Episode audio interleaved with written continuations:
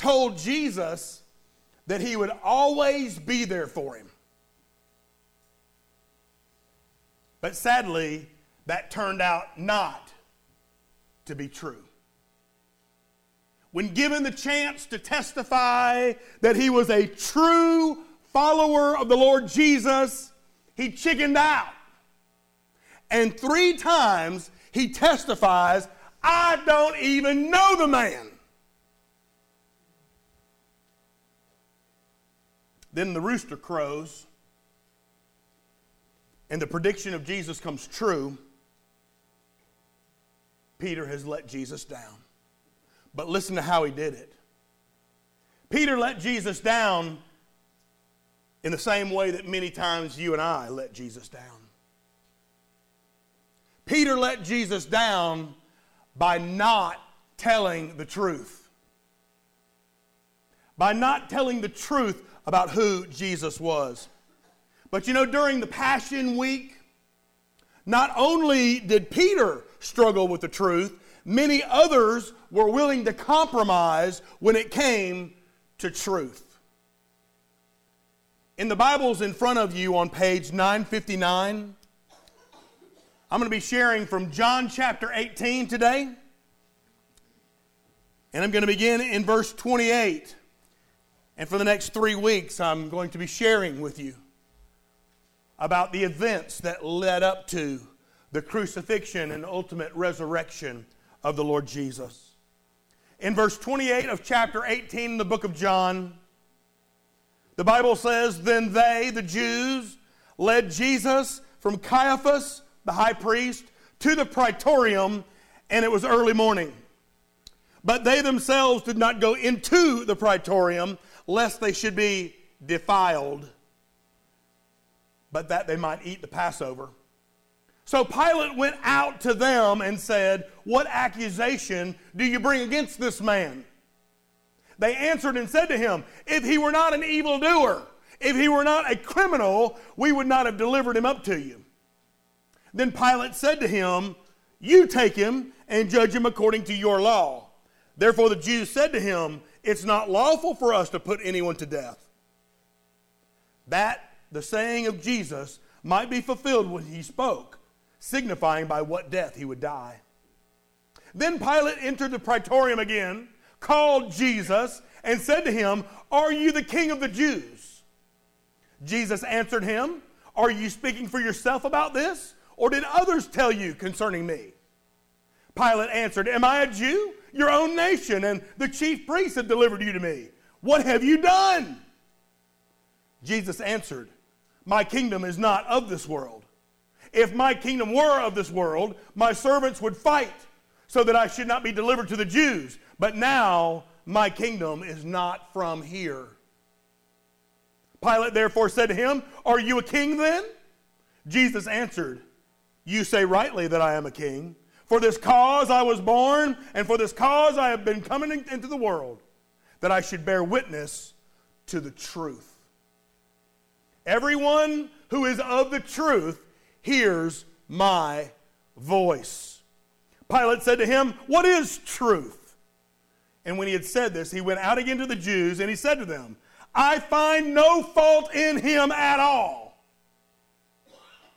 But you have a custom that I should release someone to you at the Passover. Do you therefore want me to release to you the king of the Jews? Then they all cried out again, saying, Not this man, but Barabbas. Now, Barabbas was a robber. Of all the places in the world, a courtroom should be a place where you hear the truth. But if you are a fan of People's Court, like Janet and I are, you'll find that it seems like in every case, somebody's lying. Rather than deciding innocence or guilt, decisions in today's courtrooms have been reduced to deciding who's telling the truth and who's lying. Well, early in the morning, just hours before his death, Jesus stood in what amounted to a Roman courtroom before a man named Pilate. The prosecution brought witnesses against Jesus,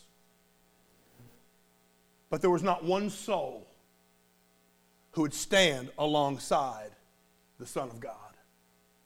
He stood all alone before the one who would hear the charges and then decide his fate.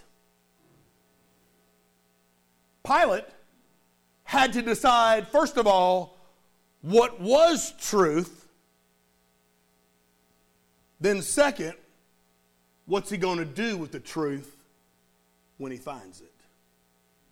You know, that's something that you and I have to do every day.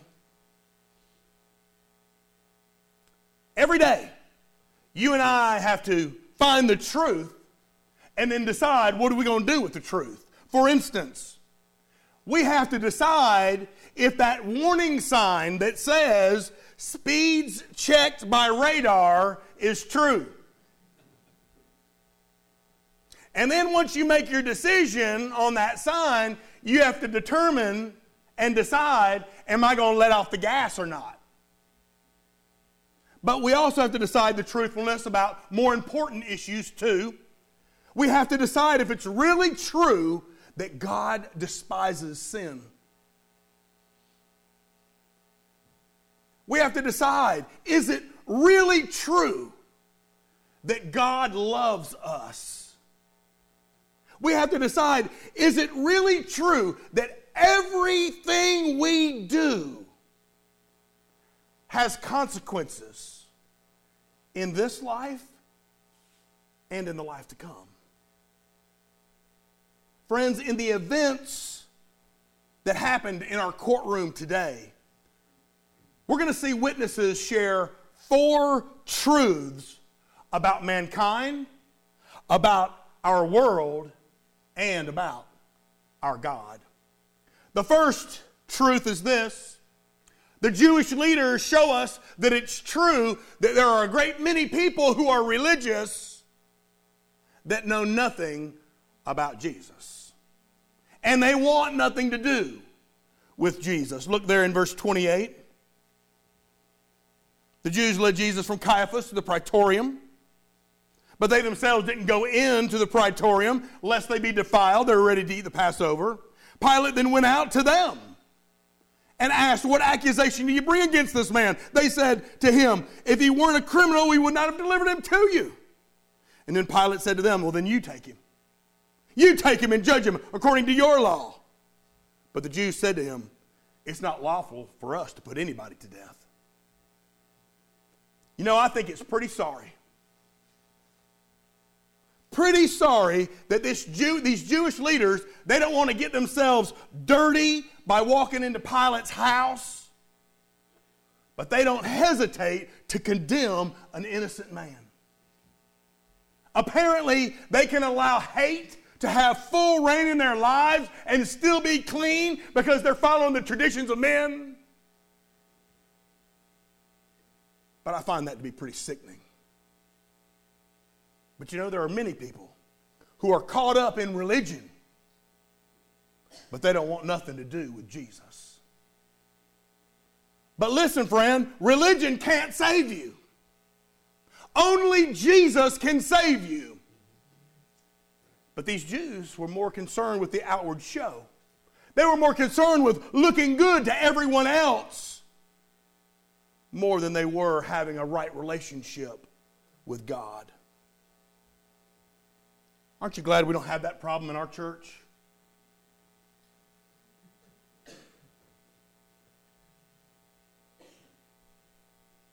hypocrites. You know, hypocrites turn people off to Jesus, but they also turn people off to church. People say, that person claims to be a believer in Jesus. He goes to church, but he don't act no different than me. He claims to believe, be a believer. He goes to church, but he don't talk no different than me. He claims to be a believer. He goes to church, but he don't have any more joy than me. He don't have any more peace than I do. That, friend, is precisely the difference between a person who is merely religious and a person who truly knows Jesus. The person who knows Jesus has had this radical change in their life. And as a result, they live differently than the world does around them. There are many people who are religious, but they don't know nothing about Jesus. Secondly, there we see something through the life of Christ. Through the life of Christ, we also find that it's true that everything Jesus said would happen did. Y'all hear that? Look in verse 32. That the saying of Jesus might be fulfilled, which he spoke, signifying by what death he would die. In Matthew chapter 20, the Lord Jesus predicted his death and his resurrection. Listen carefully.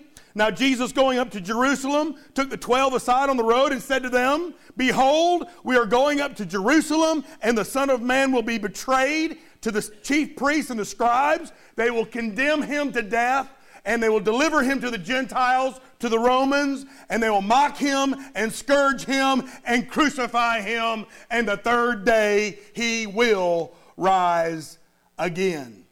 How do you know the Bible's true? How do you know that what Jesus says is true? Well, it's easy. If Jesus predicted his death and resurrection, but it didn't come true, I'd throw out everything else he said. If Jesus had said to the waters, Peace be still, but the storm continued, I wouldn't have to listen to another word he said.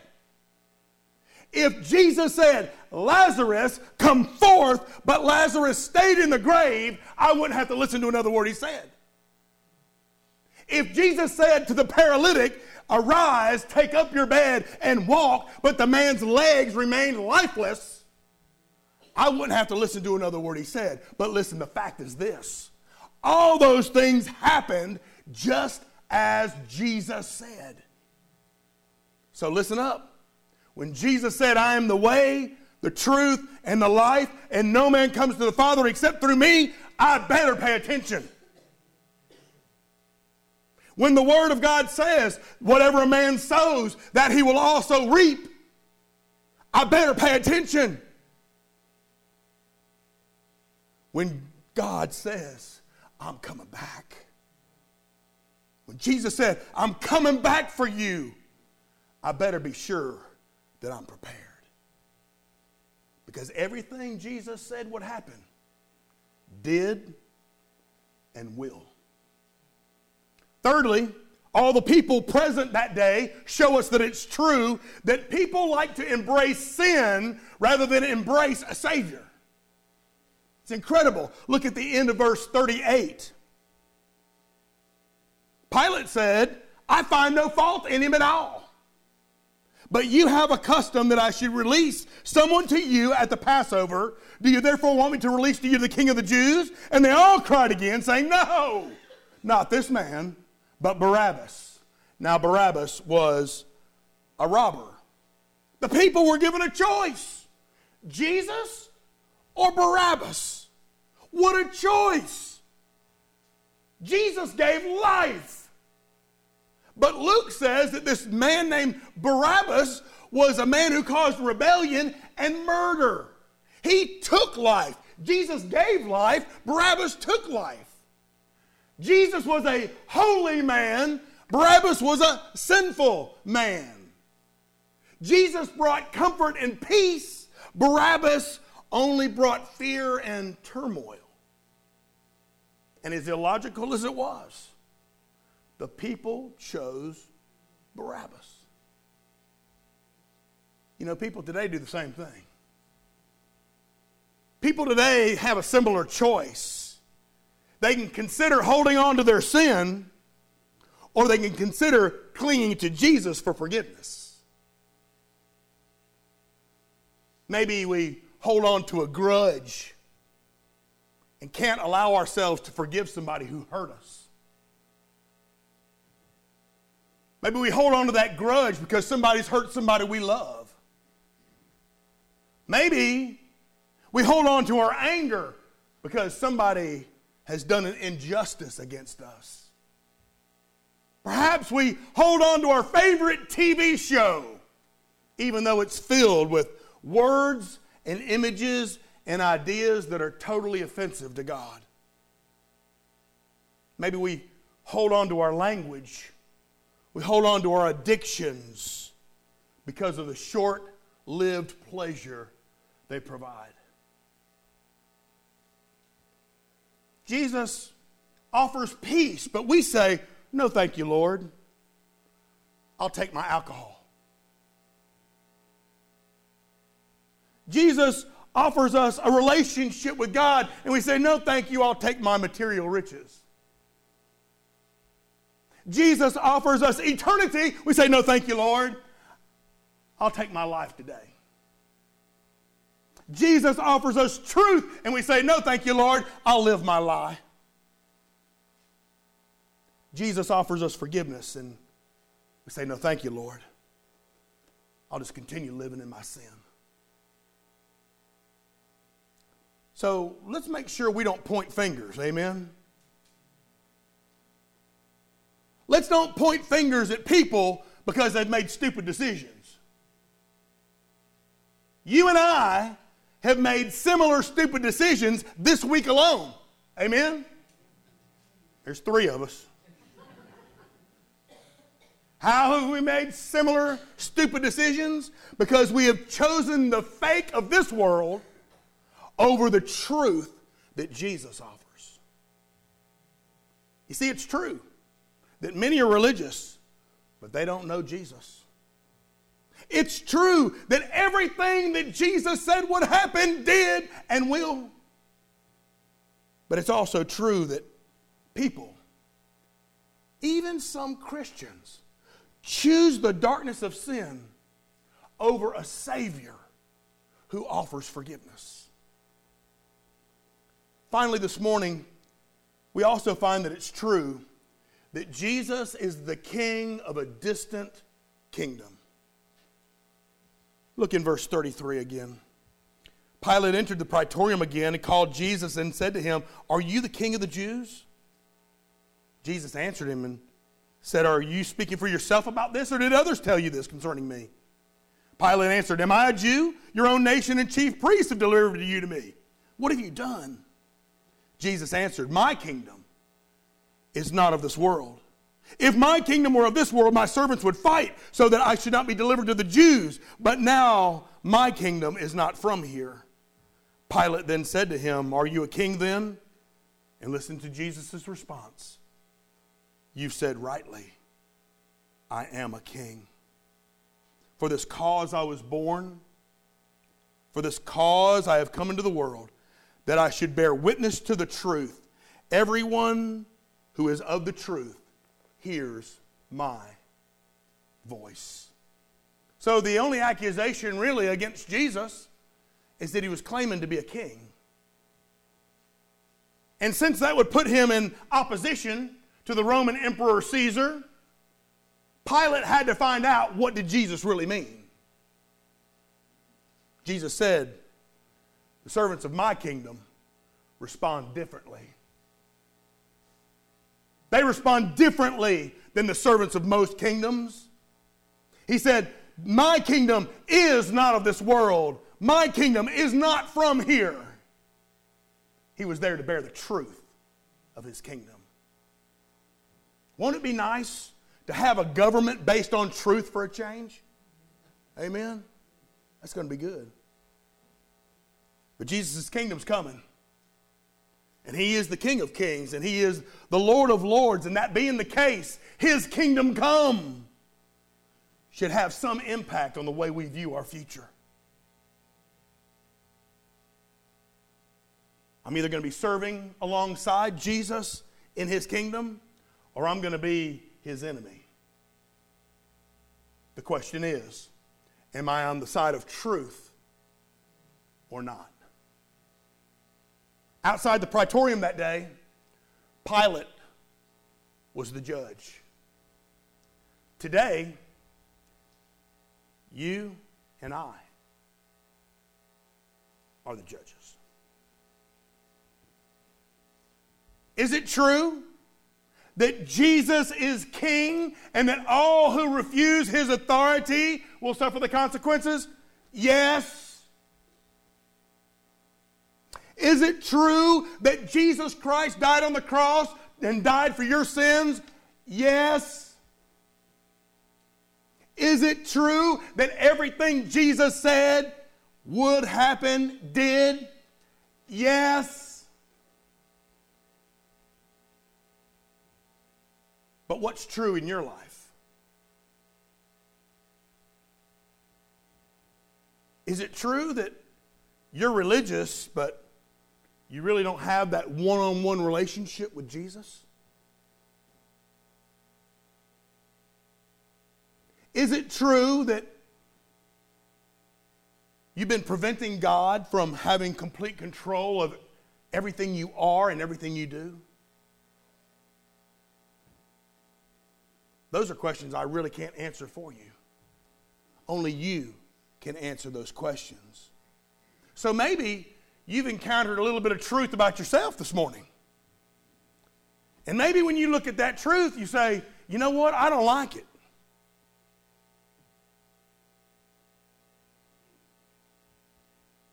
Maybe it's some truth that you think, you know what? I need to change that. And I want you to know this morning that you can by making Jesus the king of your life. So, in a moment, we're going to be standing and singing, and it's decision time. It's response time. This is your opportunity to respond to the truth you've heard this morning. Are you ready to be changed forever? Are you ready to place your faith and your trust in the risen Lord Jesus? The truth of Scripture says this if you confess that Jesus is Lord and believe in your heart that God raised him from the dead, you will be saved. That's the truth of Scripture. And listen to this you and all the people whose lives you touch are going to have to deal with how you respond to the truth this morning.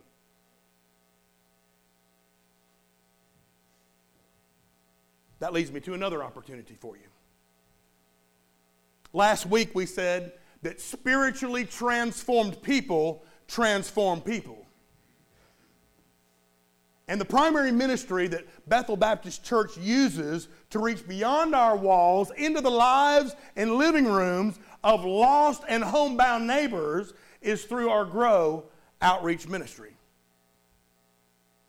On the first and third Tuesday, seven months out of the year during daylight savings time, we meet for one hour. How long?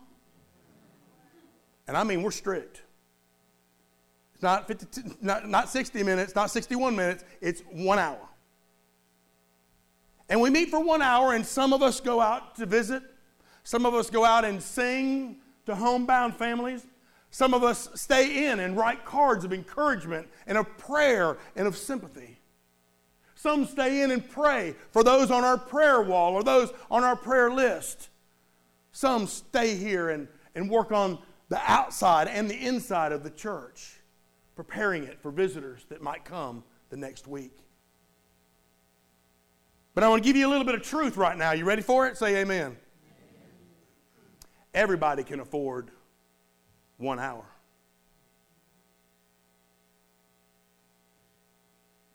Everybody can afford one hour a month for seven months. That's some truth. So during this decision time, you're going to have your opportunity to respond to the truth. And that is, you're going to be able to respond saying, I'm going to serve Christ by serving others. And I'm going to take that little blue commitment card that I had in my bulletin, or if I've lost it already, I'm going to fill it out here on the table. And during this decision time, we're going to come up, we're going to place that little blue commitment card in this plate at the foot of the cross. Listen to this as an offering to your king.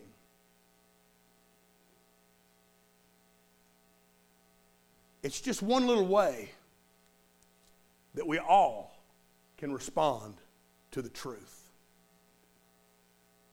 So, whatever your decision is today, when the song begins, you respond. I just pray that you would respond in obedience. Let me pray for you. Father God, we praise you and we thank you for the truth, the truth that is found in your Son, Jesus Christ. And Lord, we ask now in His name that, Lord, our response to the truth would honor you. Father, in a group this large, there are undoubtedly people who have not received the truth. Maybe they've been coming to church and maybe